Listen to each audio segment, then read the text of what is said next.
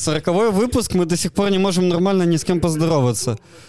Один почлайн не может прочитать, третий не может услышать. Я не когда- успел придумать. Я не успел это продумать. Так, короче, ребята, дорогие слушатели, здравствуйте, с вами в студии Миша, Леша, Кирилл и Вадим.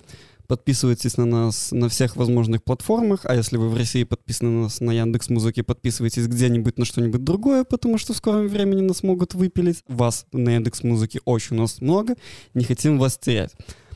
На Winamp, блядь. Слушай, ты смеешься, а Winamp, короче, же обновлялся. Да, я видел. Возможно, Winamp скоро будет поддерживать подкасты, мы будем скоро выходить на Winamp е.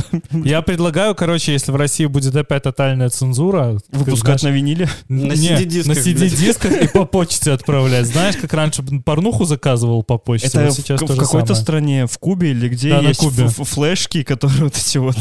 Да. Можно подойти, вставить флешку и контент получить.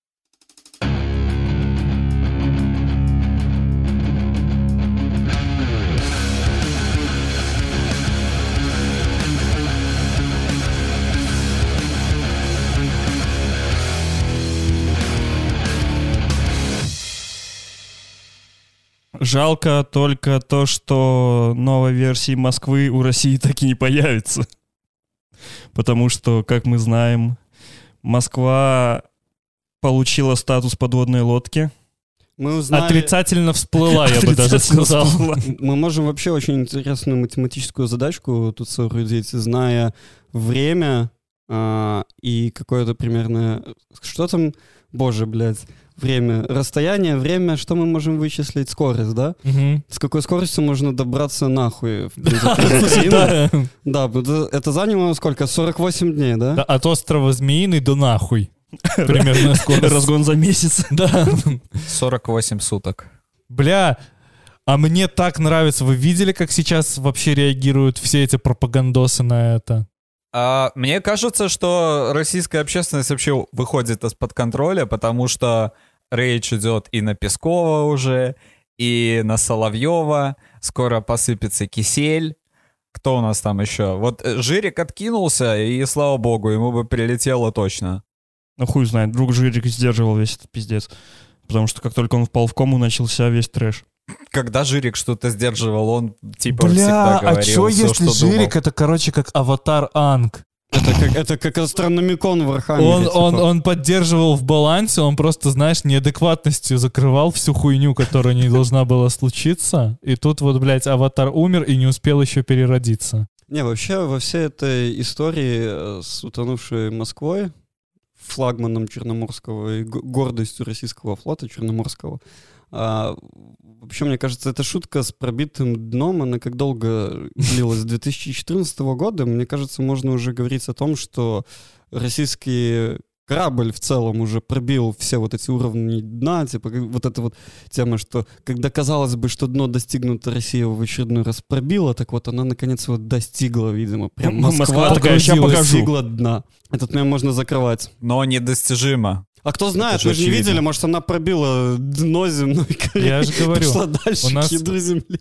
У нас был тезис в «Заменить расстрелом», что мы ходим не по кругу, а по спирали, блядь. Вот э, Россия постоянно, короче, спускается вниз по спирали в этом плане. Я каждую неделю конечно. думаю, что, сука, куда уже дальше? И каждую неделю, блядь, появляется еще одна вот такая вот Москва.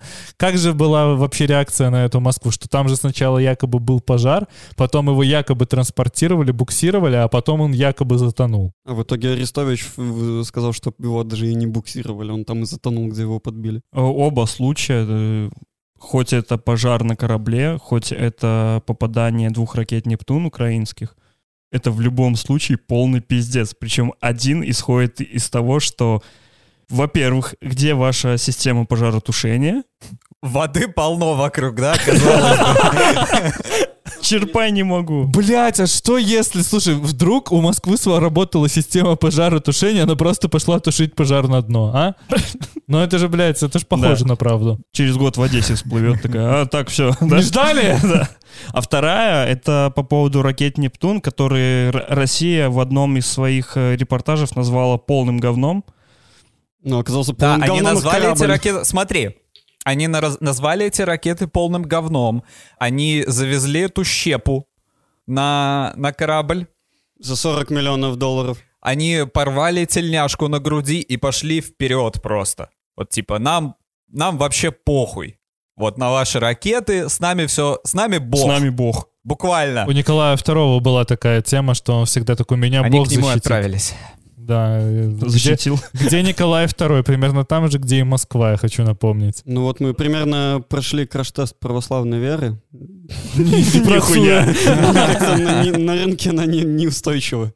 Ты только подумай, как охуенно получилось. Смотри, капитан гарнизона послал нахуй российский корабль, да, и этого капитана, который, который потонул и умер. Оказалось, что украинец-то выжил, а капитан корабля помер. Но он в тот день, вот он начал свое Как путешествие в охуенно. сторону нахуя, и вот ее достиг, в принципе. Это же какая ирония просто. Ну, У я не просто могу, навигационная система прям- украинская стояла. Слушайте, я вообще во всей этой истории с Москвой могу найти столько разной иронии, и по поводу того, что он стоял в море, его сбили ракеты «Нептун», которые как бы... А, а, подожди, Нептун, это же... Нептун, это- Нептун, все правильно. подожди, Нептун это Царь же... моря. Царь моря, я с Да. Посейдоном э, перепутал. Плюс там был этот шторм, то есть это, знаешь, очень так коррелируется одно с друг с другом. Плюс то, что у них там был на этом корабле с этой щепой целый, целая церковь, где можно было молиться. Мне очень сильно это все 40 напоминает. миллионов долларов за щепу. Для чего русским постоянно, блядь, строить везде эти сраные церкви? Я ничего не Это имею против Warhammer, церкви. дядя, это Warhammer в прямом виде, блядь. Они хотят возродить СССР, но с церквями. Ты видел, короче, какой-то американский журналист несколько лет назад приезжал к Путину брать интервью, и он был у него дома, и он такой, смотри, у меня здесь настоящая церковь есть с иконостасом и со всей хуйней. Я, короче, сюда прихожу молиться. Я сижу и думаю, нахуй тебе дома церковь, если в церкви должен быть собственный поп? То есть у него есть персональный поп, который живет у него дома в этой церкви? Как это, блядь, работает? Где-нибудь на складе грязи в Геленджике. На. Вообще, Украина всю эту неделю жгла просто из напалма, потому что украинцы еще сумели отли- отличиться, они словили Медведчука. Да, профессионально. Странно, что тут резко в эфире не появилась его жена, которая «Здравствуйте». Хочу подкаста, ведущая подкаста «Что за жизнь?» моего мужа. Я когда смотрел ее эти не заявления, а молитвы, я вообще не понял, кто это такая. Она, жена, Да. она же сказала. Да, как, это как по- ее там, нет, Оксана ну, Марченко? Да, но я вообще, ну, типа, я ее видел в первый раз, как мне казалось. А это, сука, ведущая X-фактора украинского. Нихуя себе. Да. А я ждал, чтобы кто-нибудь под ее вот эту молитву подложил бы рэп-бит. И желательно, чтобы это был... Украины, да? Да, не, желательно, чтобы Братья, это был... работайте. Желательно, чтобы это был Кровосток, биография. А, ты про Медведчука вчера изучил? Почитал? Хватило тебе сил? Слушай, я начал читать про Медведчука, И и, понял, Медведчук, это, блядь, да, мне так насрать на него, это такой конченый фрик какой-то.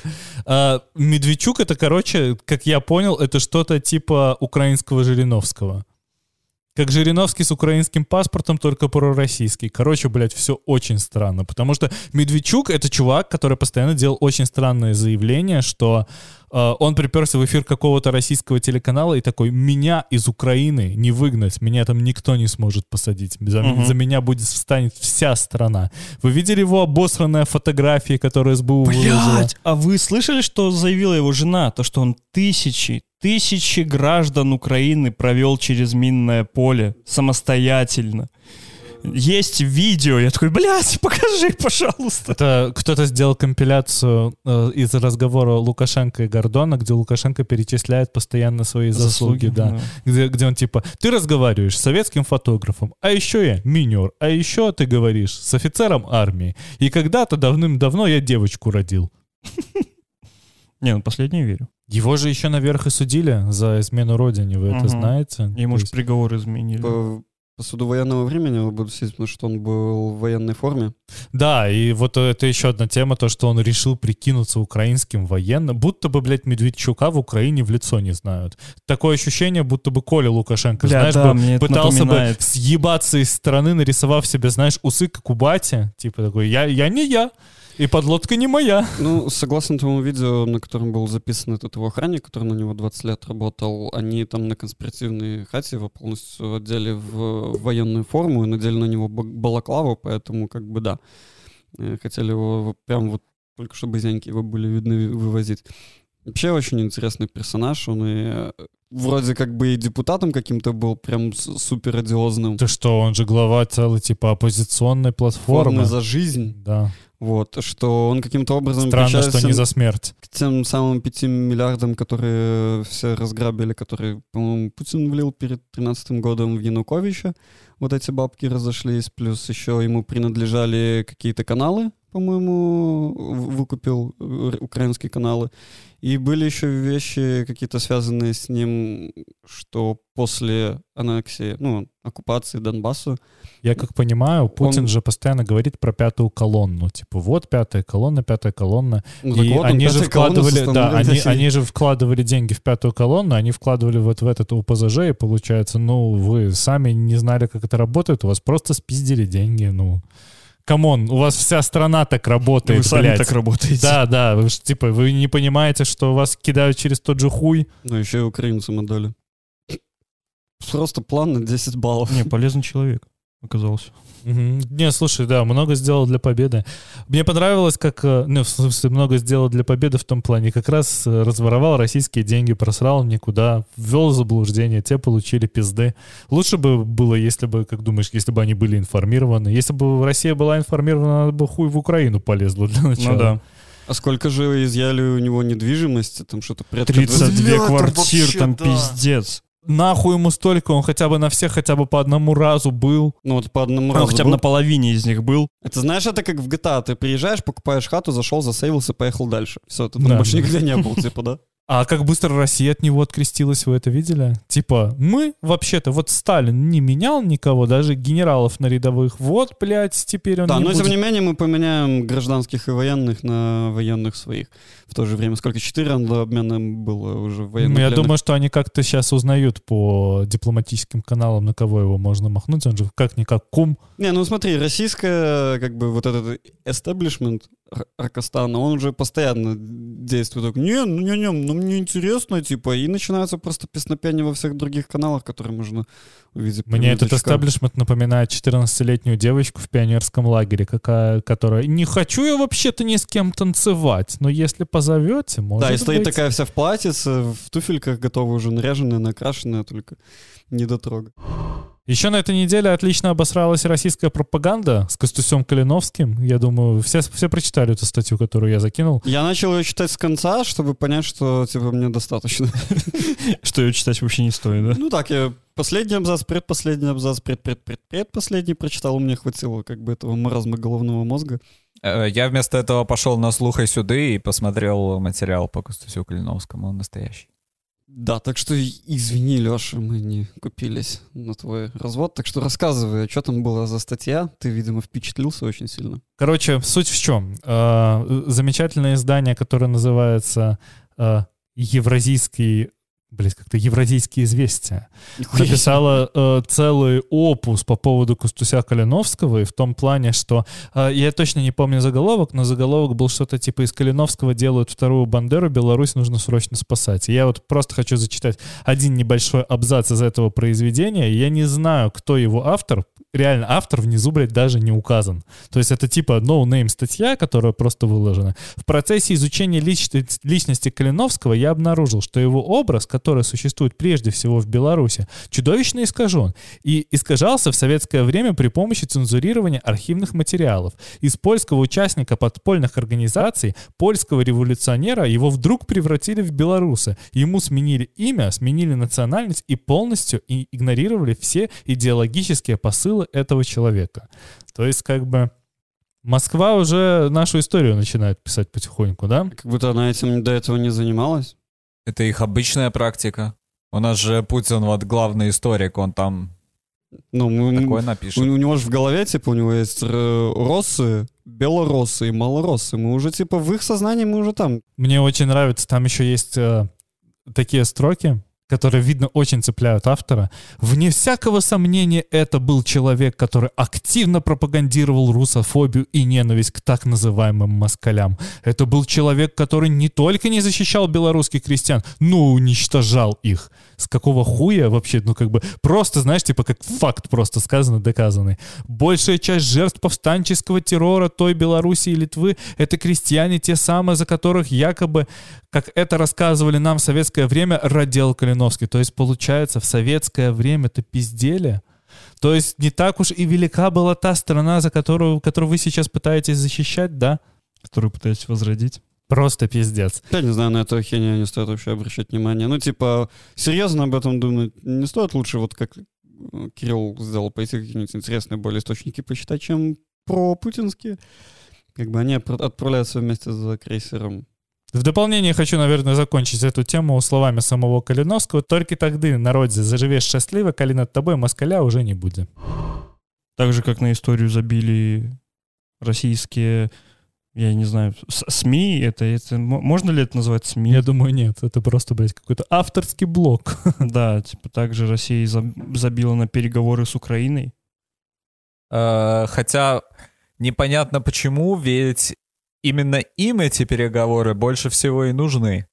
Потому что, ну, как бы у них два варианта. Либо вести переговоры, либо проводить мобилизацию. А мобилизация, ну, это... э, Хлопотное это дельце. Ну, слушайте, как и предполагалось, как и многие говорили, что... И как это в истории уже было и с Чечней, что Путин использует э, переговоры только в качестве для того, чтобы затянуть время и реорганизовать свой воинский потенциал. Э, на, на Байконуре было прям видно, что они даже про это не думают. Э, про мирное соглашение они будут дальше воевать. Вата еще наверх поддавливает, я хочу напомнить. Ну да, с- Да, с под Драдом. каждым... Да-да, та самая, которая гонит на Пескова и Соловьева сейчас. Вот это, это сильное давление на самом деле. И все-таки, несмотря на то, что в России совершенно не прислушиваются к, к обществу и нету даже таких механизмов, чтобы услышать это общество, так или иначе, все равно у ваты есть голос, и ее слушают. Про вот это у Ваты есть голос, но это относится именно внутри путинской системы. Кого-то на днях слу- слушал, вот буквально вчера, по-моему, может, даже Арестович эту мысль высказал, что это вот общественный договор в России сломлен, потому что Типа вот эта вот вся пропаганда победоносная в течение 15-20 лет э, Путина, ну, пи- 15 на самом деле, не, не 20, вся вот эта вот пропаганда, она сотворила как будто новый вот продукт для вот этой вот ваты, которая как бы хорошо, ее хорошо вот потребляют по телевизору, но сами они туда не поедут воевать.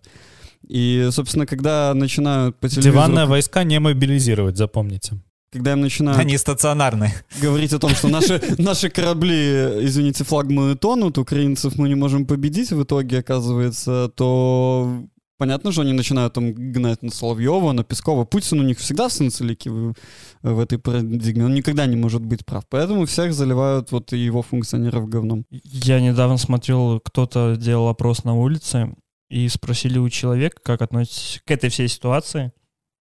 И он ответил, что очень плохо. Путин старается как можно скорее избежать всего этого, но ему не дают э, наши миллионеры это все сделать. Я Походу, у такой, Каца было. я такой, недавно. ебать, Нет? ты, ты, ты что смотришь? Откуда? Да, это откуда у тебя информация? Машу и Медведя, походу. Хотя что я удивляюсь? Я недавно разговаривал с одним литовцем, и он мне сказал, что если в 2014 году Зеленский не начал бомбить Донбасс, Чё, бля? то, то этого всего можно было бы избежать. Такой, ты в курсе, что Зеленский с 2019 года только у власти? Не-не, он, он же там был президентом только в сериале. Это и то было позже. Блять, а что если он просто «Слугу народа» посмотрел, представляешь? Какой факап. И подумал, что это документалка, да? Так или иначе, война либо закончится термоядерным ударом, и там будет уже полный хаос, даже ничего не буду предрекать. Либо Россия заглотит. Либо она заглотит и в итоге подпишет какое-то ми- ми- мирное соглашение по итогам войны, либо они сделают это до того, как они заглотнут это на Донбассе. Ну, будем посмотреть, как говорится. Единственное, что люди будут продолжать гибнуть благодаря прихоти маньяка и выращенные им шоблы и Аркастана. Я даже не знаю, как это описать. Вот. В ближайшие дни готовимся, ждем, смотрим, что там будет на Донбассе проходить. Но Будут они воевать дальше, чем они будут воевать? Они свозят эти грады 60-х годов, они старую технику, там мобилизация полностью провалилась. Ты не забываешь, что у Украины заканчиваются тоже боезапасы. Да, но у них как минимум люди не заканчиваются. НАТО, ну, вообще НАТО как бы постепенно наращивает э, поставки. Уже постепенно, но очень медленно. Уголков, что вот там танки приезжают, там БТРы приезжают, ну, типа появляется информация, что поступает тяжелое вооружение. Еще очень много вообще не разглашается в принципе. Россия вчера разослала очень обиженную ноту по странам с э, фразой «Хватит вооружать Украину, вы только усугубляете положение для России». Да. Да, и кто там, Германия просто... Или Чехия сказала, или Эстония, что типа поставки оружия в стране, которая защищает свой суверенитет на своей стране, на своей территории, не является прямым входом в военный конфликт, согласно всем международным конвенциям, которые в последнее время не очень работают. То же самое, что Россия заявила Америке, что она не имеет никакого права передавать старые советские танки на вооружение Украины. Украина такая... Подарки, ой, нет дарки. США такая, типа, схуяли. Ответить-то и нечего. Но. США в состоянии сделать то же самое, что сделал когда-то Арестович в эфире, сказать «пошел нахуй». Все, блядь.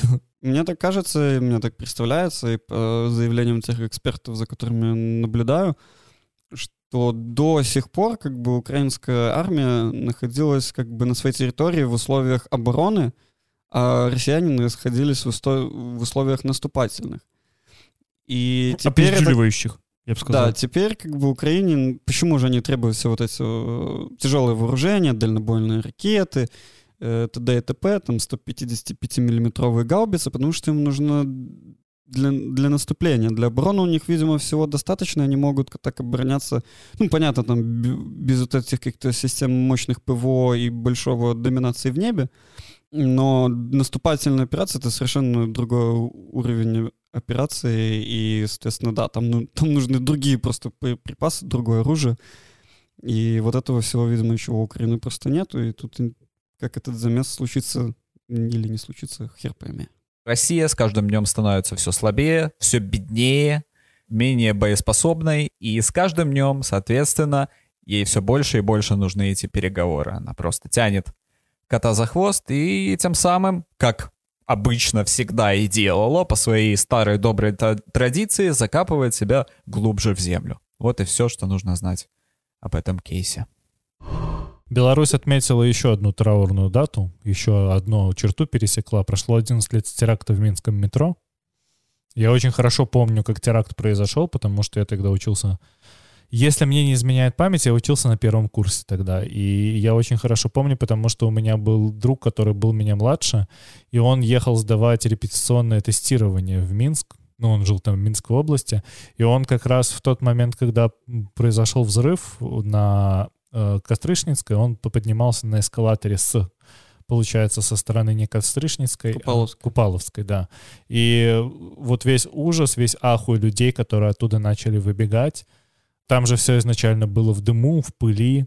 Люди, вот первые люди, которые выходили из метро, которые были относительно далеко от взрыва, они вообще не понимали, что произошло. Они подумали, что, может быть, что-то загорелось. Но, увы, к сожалению, это было не так. И я очень хорошо помню, как один усатый урод, который приехал сразу же после взрыва туда, на место, э, стоял сыном да, с мелким сыном возле разорванного тела. И я еще тогда подумал, он же, блядь, никогда бы в жизни не полез бы в место, в котором могла находиться взрывчатка. Пока это место 300 тысяч раз не прочешут люди, пока там дополнительно 500 собак по нему не пройдет, и не пройдет еще нескольких недель, он туда ногой не ступит. Э, да, я убежден, что этот теракт был подстроен властями Беларуси. Вот я заявляю. А, Ты не забывай, что на, фоне, что на фоне новостного бума по теракту у нас прошла девальвация. девальвация. Да.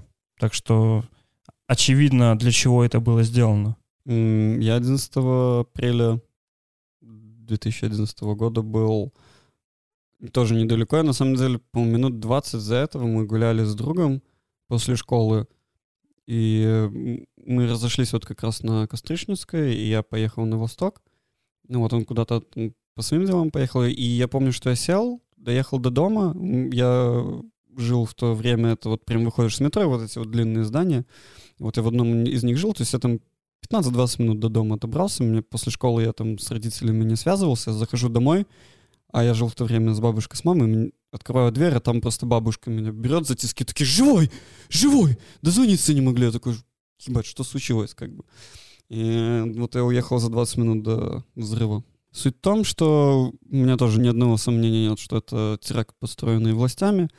Как бы исторические все перипетии и предпосылки на это очень явно указывают. Очень много найти можно различных расследовательских материалов как тех годов, так и последующих и недавних э, расследований на эту тему. Соответственно, много информации так было выкачано просто из э, баз данных э, белорусского, белорусского государства.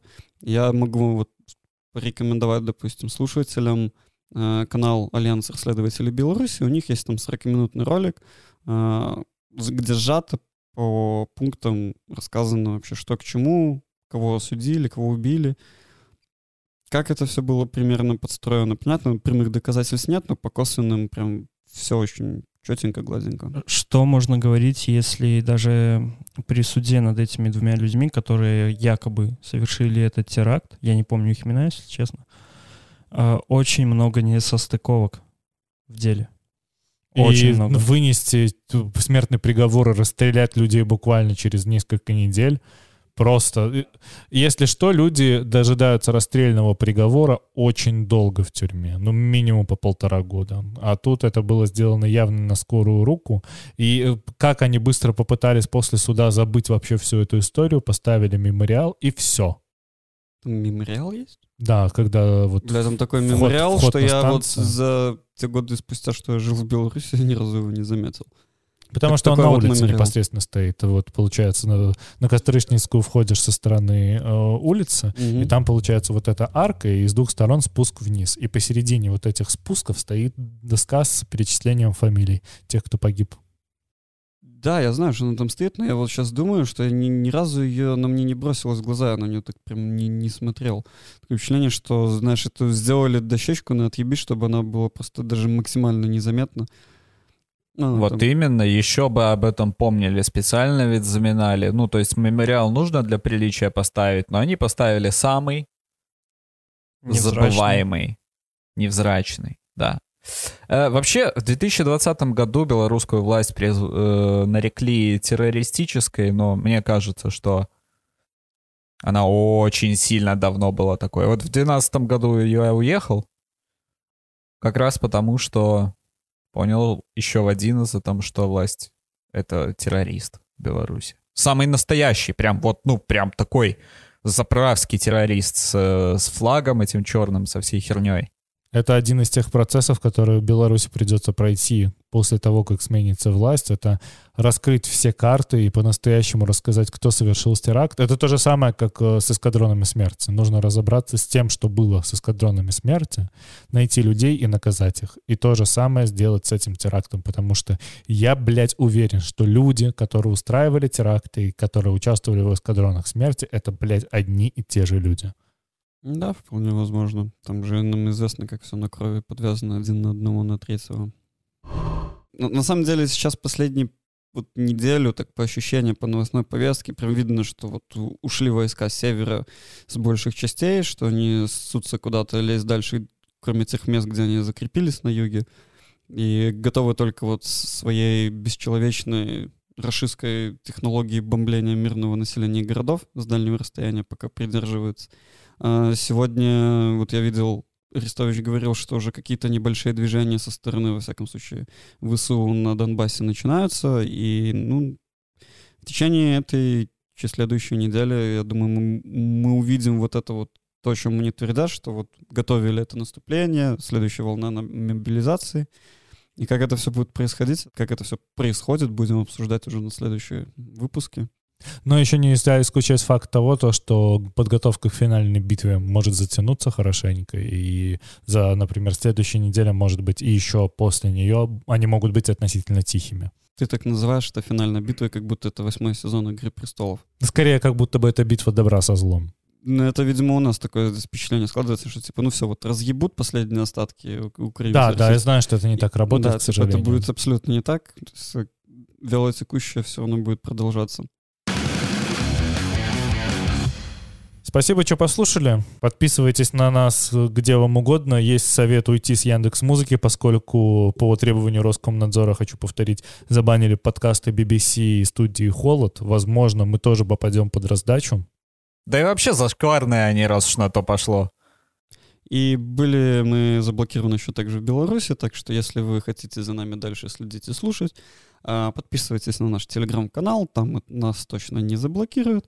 С Яндекс Музыки мы приглашаем вас на другие платформы. Спасибо, что слушали. Леша, Кирилл, Вадим, пока. Слава Украине! Живе Беларусь!